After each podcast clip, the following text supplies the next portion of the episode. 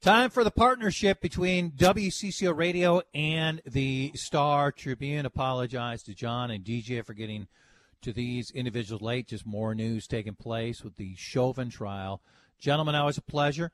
John and DJ, let's start with this. News yep. coming out in the last 45 minutes that the governor, the lieutenant governor, and health commissioner all were exposed to someone that uh, tested positive – and out of an abundance of caution, even though they weren't within six feet, they are quarantined. John, at this point, considering what is taking place, uh, should the governor of the state already have been vaccinated to potentially prevent something like this from taking place? Well, both with the quarantine as well as with him waiting till his turn comes up with the vaccine, he's trying to, and I would argue indeed setting a good example in terms of the rules as they have been set and the guidelines that the state has uh, proffered for the population to try to have an orderly vaccination process and yet still be able to, you know, minimize the number of individuals who get infected. It's a race, of course, between getting these vaccination numbers up and staving off the coronavirus, particularly the variants. So I think that it was appropriate that he put himself into quarantine.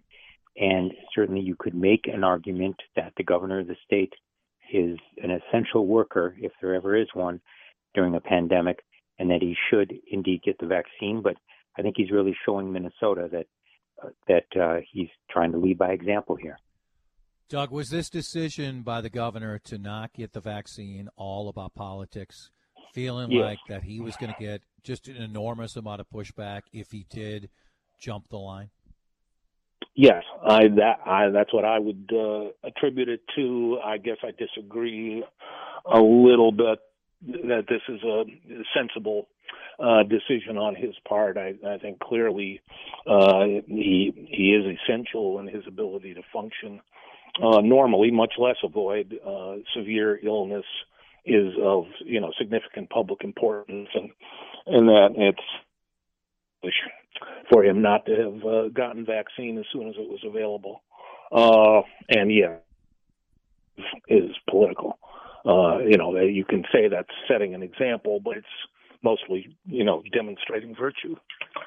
That's it. I'm I'm with you 100. percent I I think every governor should have been vaccinated but most of them are, aren't doing it because they're worried about of the negative feedback.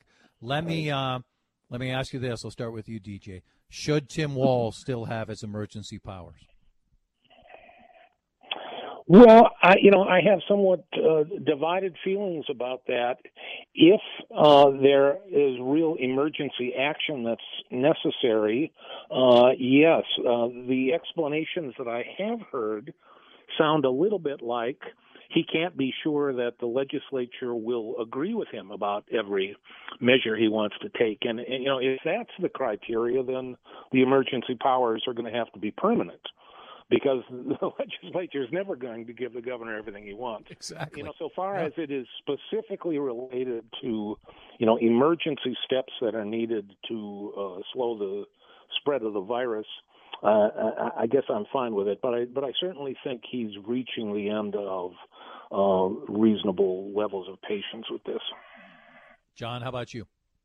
It still is an emergency, and it's appropriate that he has emergency powers.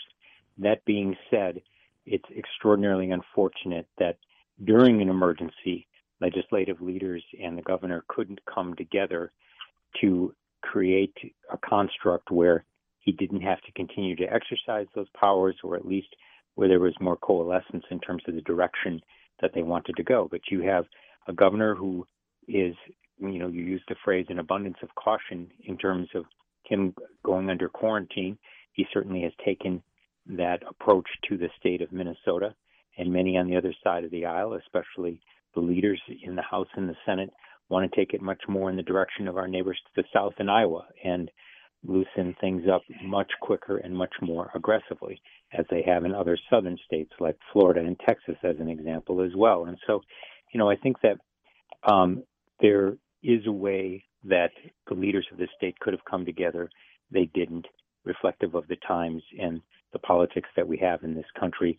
So hopefully these vaccination numbers will continue to quickly rise and will move away from the emergency. And then it is appropriate that he no longer has those powers.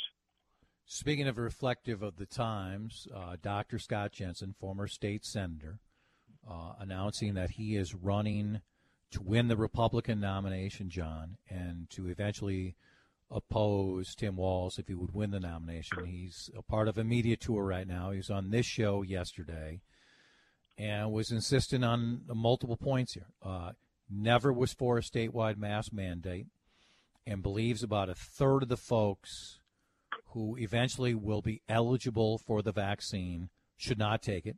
They don't need to. And believes individuals who have had the virus do not need to get the vaccine. So, as, as an example, he is not going to get the vaccine because he had COVID. How do you think he fits in in the race to win the nomination? And how do those positions fit in with uh, most Republicans in the state of Minnesota right now? They're more reflective of the activists in the party and those who may determine the nomination and seem to fit in the mainstream of thinking among some uh, Republicans who have pushed aggressively back against Dr. Fauci and some of the CDC medical advice, as an example. But the majority of Minnesotans and certainly Americans have a strong degree of trust in Dr. Fauci and the other medical professionals, and have given strong approval ratings to President Biden as an example in terms of the way that his administration is handling the pandemic. And so, you know, while it may make him competitive to get the nomination, those are the kinds of positions that not only won't look good to the majority of Minnesotans today, but as we get through this, will look even more discordant. And so I don't think it's a way in which to win the state house for the Republican Party. And it's been quite some time, as we're all aware, since Governor Pawlenty that the Republicans have done so. You know, they have a perceived more moderate suburban candidate here who theoretically could erode some of the DFL dominance in the metro area, but I don't think positions like that are going to do it. Yeah, D- Doug, I don't know how moderate those positions are. I, I know on a number of issues that Scott Jensen has worked in a bipartisan fashion. He makes himself available. He's a good guest on this show. Mm-hmm. But those are very different views than obviously Democrats have. How do you think those views play with the Republicans and other potential opponents, including Paul Gazelka, who may jump into this race? Yeah, well, you know, Jensen is a, a complicated uh, figure, as you say. When he first got into the legislature, he certainly seemed to be a kind of uh, a problem solver, uh, yes. moderate Republican who you know worked on the insulin, the emergency uh, mm-hmm. uh, insulin legislation, and was active on some gun regulation issues uh, for a time, and got in trouble with you know some of the more conservative Republicans on that. Uh, but on COVID, um, you know, he has certainly taken some positions more aligned with the more militant uh, part of the party. As John says, that's where the action is as far as the uh, you know energized part of the uh, nomination battle. Uh, but uh, it, it may be more problematic uh, in, in a statewide race. You know, he's not going to win by uh, by winning uh, DFL votes. It's obviously a strategy right. to play to the outstates, uh, you know, increasingly uh, red sectors. You know, that hasn't worked for Republicans statewide in a while, but it may be that that you know, as as the pandemic runs its course, and and people look back on things. Uh, these issues will play a little bit differently, and some of Jensen's more moderate uh, views can come to the fore. Uh, we'll see. He's a he's a unique, uh, a different kind of candidate, not clearly aligned on everything with one yep. faction or the other. I wish I had more time, but because of show of information, we don't have as much today. I got about a couple minutes left here. Doug, I'll start with you. Uh, declassified intelligence comes out yesterday showing that once again Vladimir Putin and Russia, along with Iran, uh, tried to influence the last election in favor of, of Donald Trump. Does that uh, that story should have legs. It should matter a lot. As split as we are, does it last that long in the news cycle? Well, I, not as long as it uh, it would have. I mean, it's sort of uh, it, it shocking but not surprising. Uh, it, fits into that category because the, the impression that this was happening uh, has been out there for some time. Uh, the Iranian role, which you mentioned, uh, complicates matters a little bit in that in that the Biden administration was seeking to, uh, you know, restart uh, negotiation with uh, Iran and, and, kind of improve relations there. This undoubtedly uh, complicates that. Uh, it, it probably should get more attention than it uh, than it will, but I do think it's a little bit old news.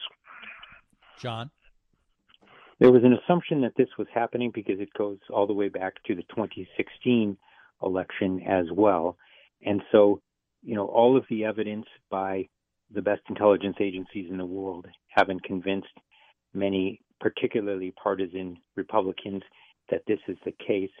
I certainly think it was appropriate that they came out with this report. I do think that it should endure in the public's mind as a really key issue, and it certainly will geopolitically as we look at relations between Russia and the United States.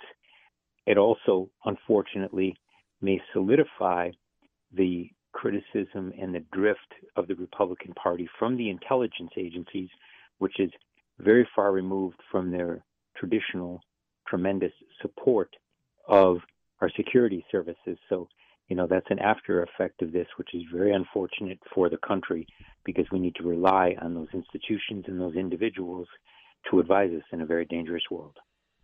Excellent info. Thank you so much, guys. We'll talk again and have more time next week. Thank you.